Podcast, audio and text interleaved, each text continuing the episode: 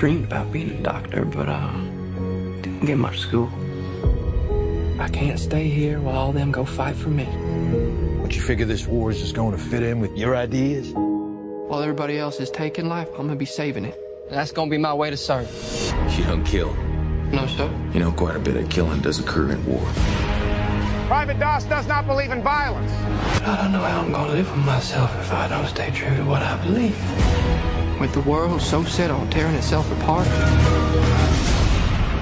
doesn't seem like such a bad thing to me to want to put a little bit of it back together. You better come home. I'm gonna get you home. Please, Lord, help me get one more. Help me get one more.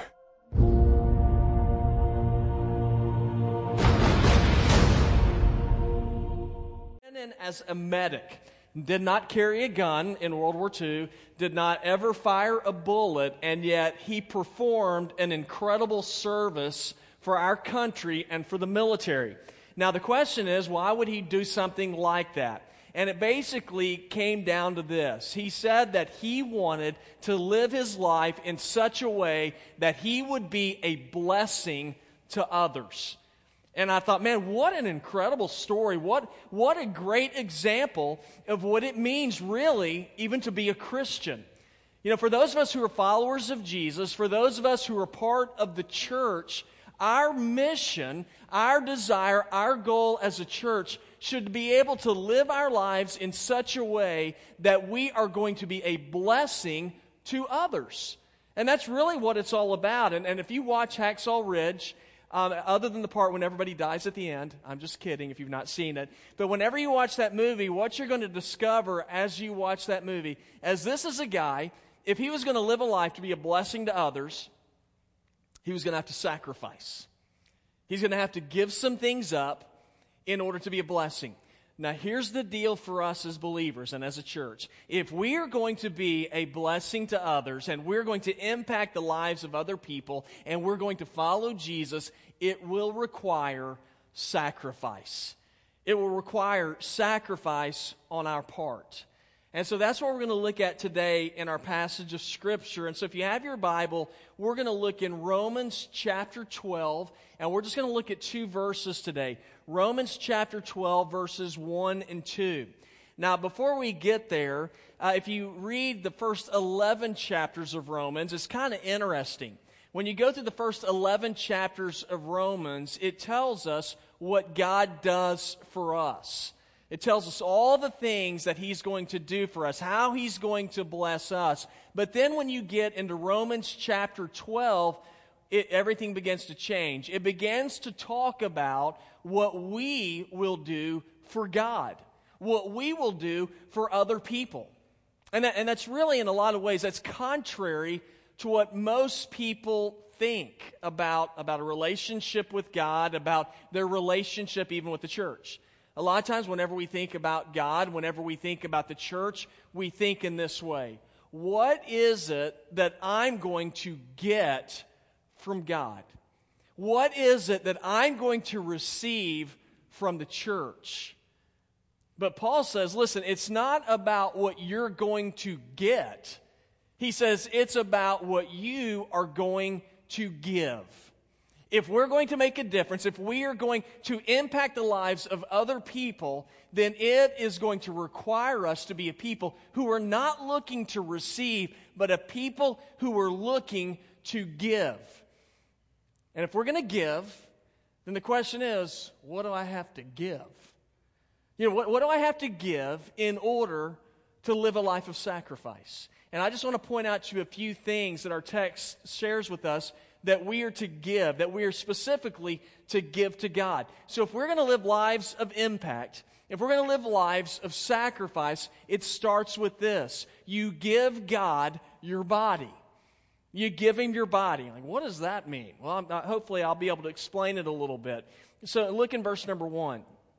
It says, Therefore, brothers, by the mercies of God, I urge you to present your bodies as a living sacrifice holy and pleasing to God. This is your spiritual worship. Now, this is, this is an interesting passage of Scripture because during this time, Greek philosophers, and they, they were around during this time, they said that the body is inherently evil because you know, it's just it's physical uh, it's it's something that is temporary but what is what is lasting what has eternity is your soul. Now i think most of us we would agree with that. Same well, obviously the body is temporary. I mean you're here for a little while and then you die and your body's over then we believe that when we die that at the very beginning our spirit goes to be with the lord so we, I think we have that concept and understanding. But where they were different, the Greek philosophers, is they said, well, because the body is inherently evil, it doesn't matter what you do with your body. You can use it in any way that you want to. And so a lot of people said, well, it doesn't matter. My, my spirit is what's eternal. So since this body is temporary, I'm going to use this body in order to have a lot of fun. And so what that, what, what that meant is that it led to a very perverted view of life. Now, we all agree the body is temporary, but that we're not to use our body in that way. As you read through the Bible, you'll see God gave you a body, gave me a body, in order to use that body to serve Him. As a matter of fact, we are told that when we come into a relationship with Jesus, that God, the Holy Spirit, comes to dwell within us. So if I know that, that God is going to come and visit me, then I want to make sure that my body's clean. Now, think about it like this whenever you have company that comes to your house, what, what is one thing that you want to do before they get there? If you have children, especially, you know, you want them to go in there and clean up their room. I have a daughter. She's not, she came to the first service. Y'all, she is unbelievable. Now, I love, I love my daughter to death. We, we jihad real well. And so it's just a lot of fun. We know how to pick on her mom together. It's just, it's a blast. Okay, but here's the thing about Jane. She is the messiest kid in the world. So when we know people are coming over, we're like, okay, let's go ahead and bring in the bobcat so we can shove all that junk into your closet. We want it to look presentable. Otherwise, you're going to think we are horrible parents. And so we want to be clean before you come. Okay, if the Holy Spirit comes to dwell within you, you, you know how you want your life to be? You want it to be clean. You, you want it to, to look good because you want God to have a welcoming presence in your life. 1 Corinthians 6 19 and 20 says, Do you not know that your body is a temple of the Holy Spirit who is in you? Whom you've received from God. You are not your own. You were bought at a price. Therefore, honor God with your body. Now, that sounds real good, doesn't it? But, but it's hard to do. Now, here's one thing I, I have discovered it is very easy for me to trust God with heaven. To say, God, I'm, I'm going to trust you with that. I'm trusting that when I die, I'm going to go and I'm going to be with you forever. So I can trust God with heaven, with my eternity. But isn't it interesting that I struggle trusting Him with the here and now? Because that, that's something, you know, heaven seems so far away. Now, I know I'm getting older. I know it's not. But it seems so far away. But trusting Him in the here and now is hard to do because I think, well, this is stuff that affects me right now, Lord. And so I, I got a handle on things here because I'm here. But it's difficult for me to let go of some of these things here instead of my entire future. Now, the question is, what am I going to do? Well, if I'm going to live in a way that is going to be a blessing to others, I don't just surrender my future to God, I surrender my here and now to Him as well. And that's why we are told in our scripture that we are to offer up our bodies in the here and now as a living sacrifice. Now, the term, the terminology of, of sacrifice, it's, it's something that you see all throughout the Old Testament. You know, in the Old Testament, in order to appease God for their sins, the people would bring in animals to the, to the temple and they would, they would sacrifice those animals to God. Now, you might have noticed at Village Church that we don't do that. Have y'all noticed that? We, we do it on Saturday nights. No, I'm kidding. We don't do it at all. Now, now, there's a reason why we don't sacrifice animals anymore. You know why? It's because Jesus came and he was our once for all sacrifice that covers our sins for all time. Hebrews 7:27 says unlike the other high priest, he does not need to offer sacrifices day after day, first for his own sins and then for the sins of the other people. He sacrificed for their sins once for all when he offered himself up. Now, Jesus gave his life up for us. We, we celebrate this every, every Easter. He gave himself up as a sacrifice. He placed himself in our place and he went to a cross as a sacrifice and he died. But then three days later, he got up. Now, Jesus says, I, am not going to call you to be a dead sacrifice. Jesus lets us know through Paul in verse number one, he desires for us to be a living sacrifice. That means as we live in the here and now, if we are going to be a blessing to others, he says, I want you to sacrifice your desires, your dreams, your thoughts, your wants to God.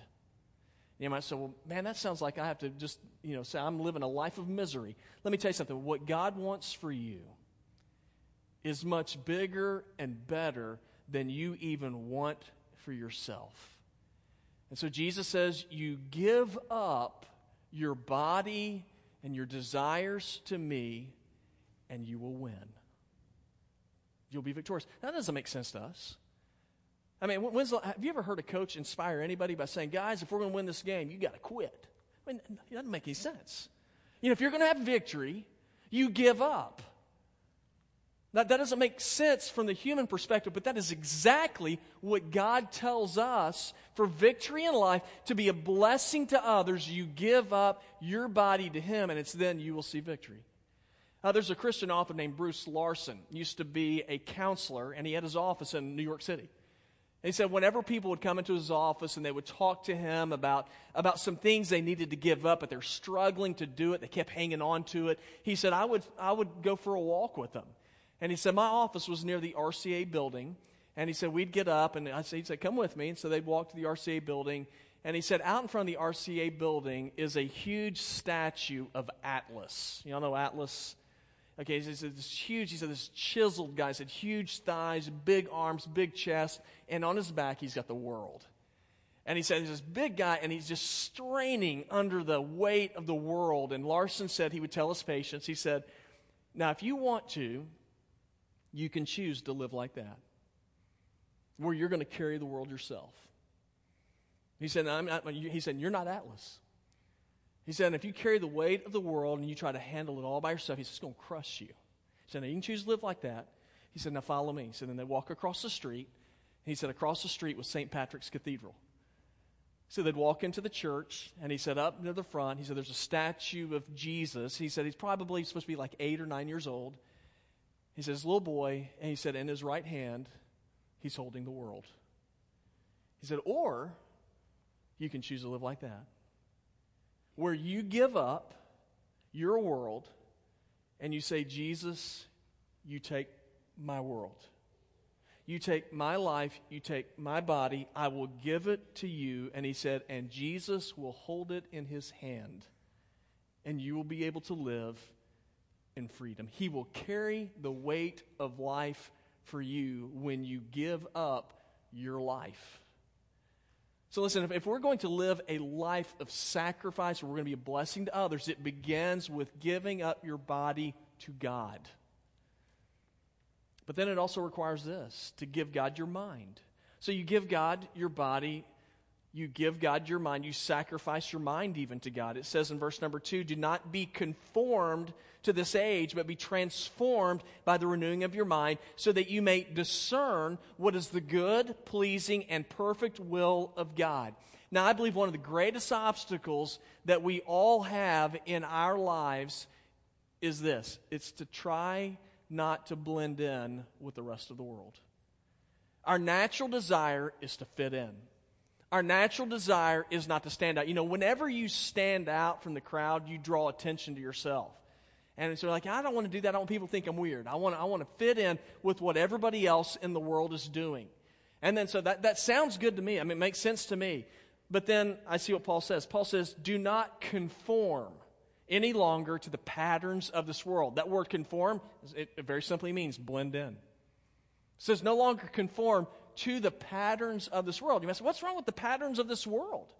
I mean, is there anything wrong with the stuff of this world? Well, the stuff of this world is being ruled right now by the devil.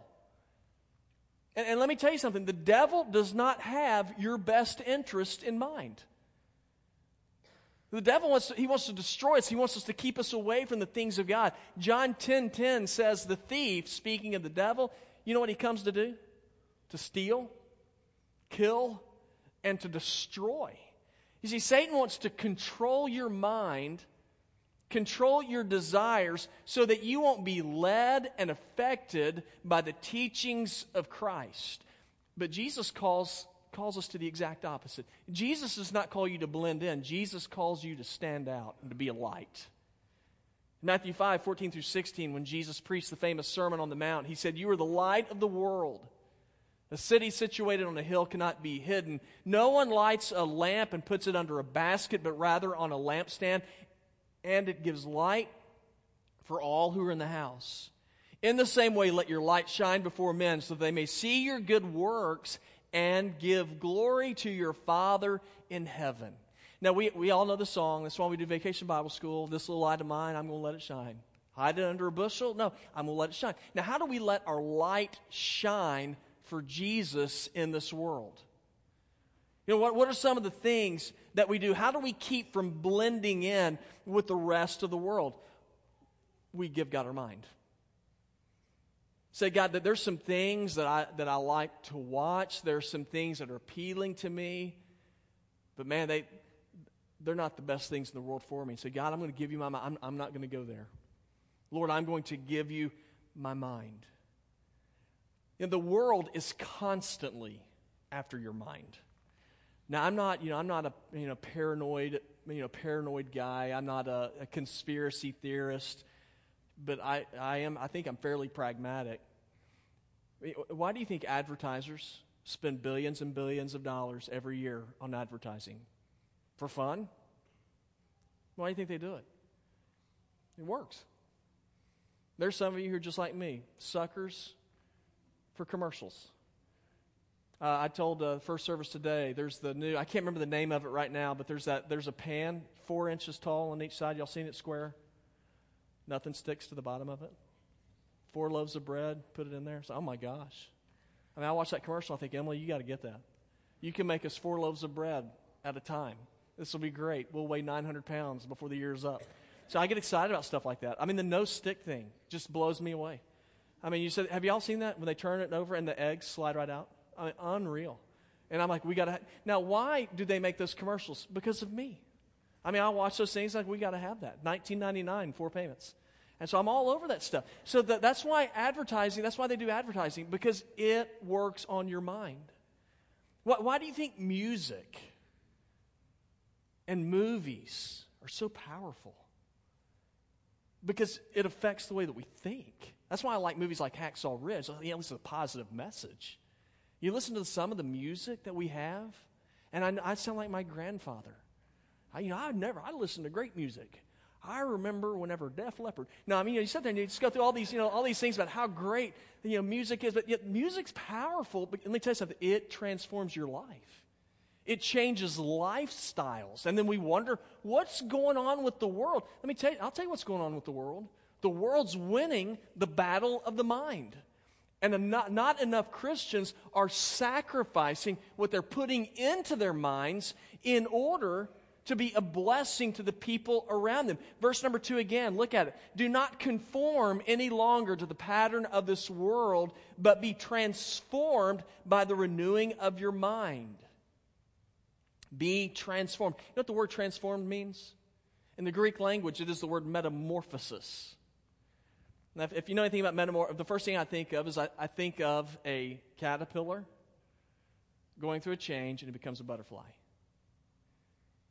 Okay, we are to be transformed by the renewing of our mind. Now, if I take on the mind of Christ, what happens to me is I move from being a worm into something that is beautiful. I move and, and for my thoughts being here at the base level, when I surrender my mind to God and I fill up my mind with the things of God, my level goes up here. This is why David said, King David wrote in Psalm 119.11, Thy word, the word of God, have I hid in my heart that I might not sin against thee. Now, if your mind is controlled by Jesus, you're going to have a completely different destination than if your mind is controlled by the things of this world. Now, there's some stuff in this world that's, that's fine. It's not, it's not that necessarily everything in the world is evil. But, you know, the, the things of this world, because it's not under the control of Jesus, it, it, just, it can be off just a little bit, and it has a totally different destination than if your mind is controlled by the things of God. Let me give you an example. Back in 1983, there was a Korean uh, flight 007 flew out of Anchorage, Alaska, direct flight to Seoul, South Korea. Now, the navigation system, what they did not know is the navigation system was messed up on that plane. It was messed up by one and a half degrees, very small, not that big of a deal. When they first started flying, it was such a small error that it didn't even register. When they were 100 miles out flying over the Aleutian Islands, the, the error was so small, they still couldn't pick it up. The pilots didn't pick it up. But as they continued to fly, that small little error got greater and greater. And before long, they started flying over Soviet airspace. And what happened because of that is the Soviets scrambled their jets up into the air and they shot that airliner out of the sky, killing everybody on board that plane. Now, the lesson of that story is pretty simple choose your direction well. Choose your direction well. Now, there are some poor choices that you can make that might, that might just hurt you. They're not really that big of a deal, but the longer you let them go, the greater the harm that's done. So, so if we're to if we're to be a blessing to others, let it begin here. You, by giving God your body, say, God, this body, I'm to give it to you. I'm to be pure, Lord. And you give him your mind. And Jesus, the things there's a lot of things in this world that are very attractive to me. But God, I want you to have charge of my mind. Then that's the last thing. It's what sacrifice. If we're going to be a blessing to others, sacrifice is involved. What's the last thing to sacrifice? You give God your will. You give him the will, your will. Verse number two do not be conformed in this, to this age, but be transformed by the renewing of your mind. Why? So that you may discern what is the good, pleasing, and perfect will of God.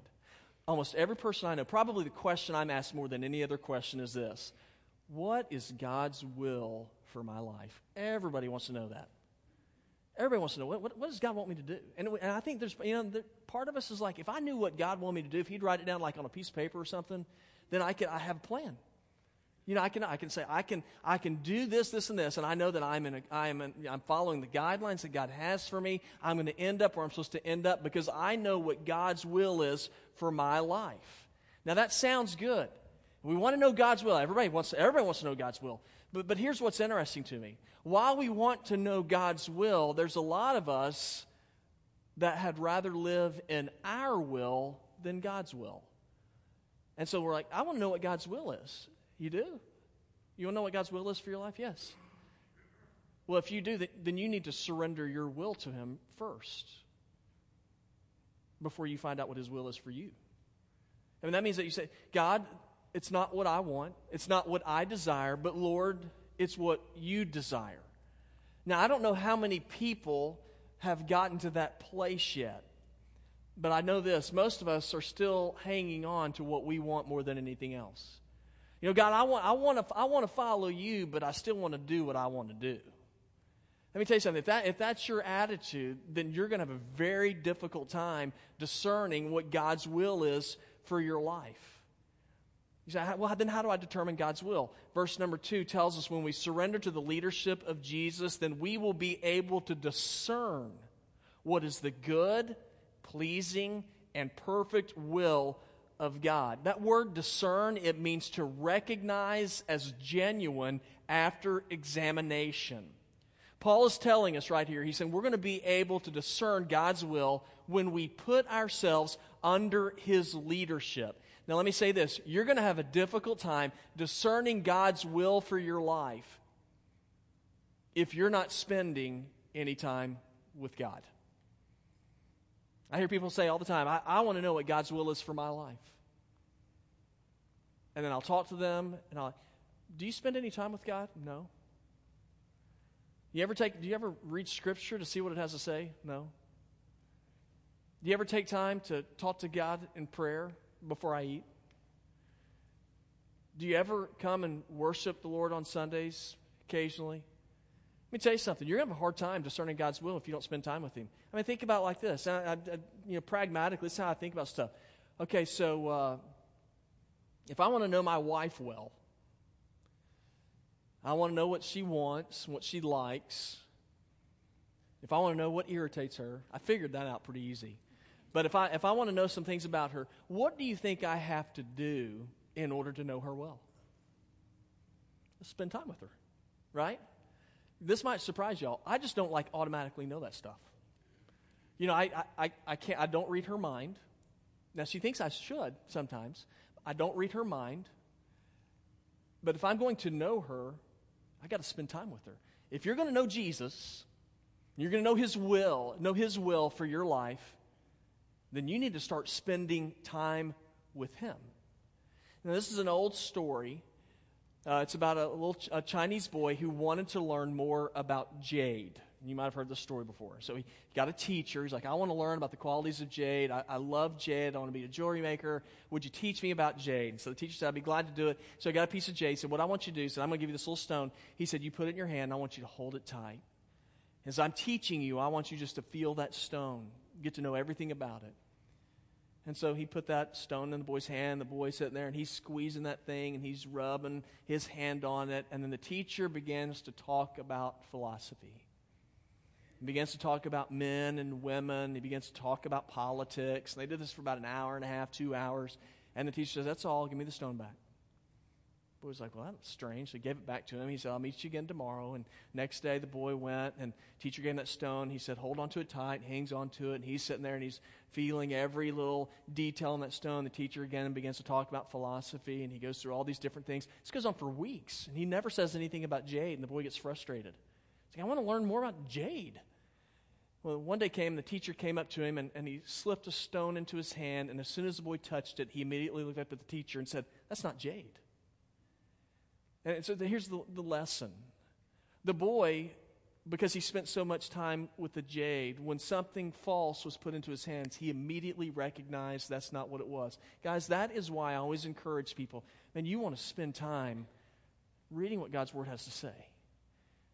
You want to spend time talking to God and, and praying and sharing your thoughts and your desires with Him. You might say, listen, I live in the real world. I mean, I got a job you know, I'm a, I'm an, I'm an, a banker or I'm involved in, I'm involved in the engineering firm, whatever it might be, whatever job you might have, I'm a teacher. Listen, how is it that reading the Bible, how's that going to help me? Uh, I'll tell you how it's going to help you. Now, you might say, I don't understand everything in this book anyway. If you spend time reading this book, as soon as something that is contrary to Scripture comes your way, because you've spent so much time with the real thing, you're automatically going to go, going to know, that ain't from God. When, when somebody says something that sounds good, but it's contrary to what this book says, if you've been spending time with God, you're, you're going to recognize and say, hey, that, that's not from the Lord. And how do you know that? Because I've spent time with Him. And I know what's true, and I know what's false. See, the world is trying to push what their version of right is. And there's a lot of people that are living in confusion right now because they haven't spent time here. And so the, the stuff they've always thought was right is being challenged, but they don't know why it's right. And so, as believers, we know why it's right. It's because of what God teaches and what God has said. Now, listen, if we are going to be a people that live lives to be a blessing to others, there, there are some things that we are called to sacrifice. What are we called to sacrifice? The body, a mind, or will. You see, as believers, our, our focus, our job, it, it, it's not this. We are not living life to see, as believers, to see what we can get. It's not what life's about. If you follow Jesus, your life is not about what do I get? Your life is about this, and my life is to be about this. What can I give? What can I give? Because you know, Jesus gave for me, and it has changed my life. It has changed the trajectory of my life, the trajectory of my family. And I want other people to discover the grace and the mercy and the forgiveness that I found. And if I live like that, it makes life a much smoother road instead of being selfish. In Proverbs 3, 5, and 6, it says, Trust in the Lord with all your heart and lean not on your own understanding. In all your ways acknowledge him, and he will make your paths straight. Don't, don't you desire your life, the life of the church, to make a difference? I mean, don't you desire it? Is that, is that in you? Where you say, deep down, I want to make a difference. Just, it, you can only make a difference through the power of Jesus. You know, my favorite part of the movie, Hacksaw Ridge,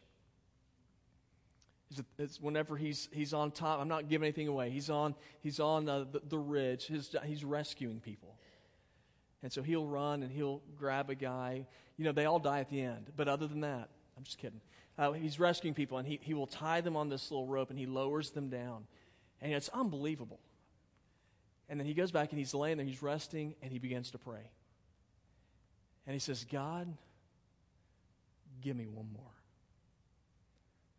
God, just give me one more person to rescue. He says it over and over. He rescues one, comes back. God, give me one more. And I start thinking, I want us to be like that.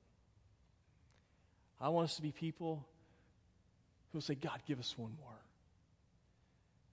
One more person to reach for you.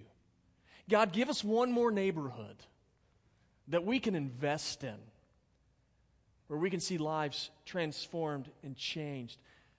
God, give us one more. Not, Lord, give me stuff. God, give us one more. That this neighborhood, that this community, that this area will be transformed by the saving grace of Jesus because we are living in a world of confusion and hurt and pain today. And we have Jesus. We've been called to live in sacrifice. My hope is that your prayer will be the same as mine. God, give us one more.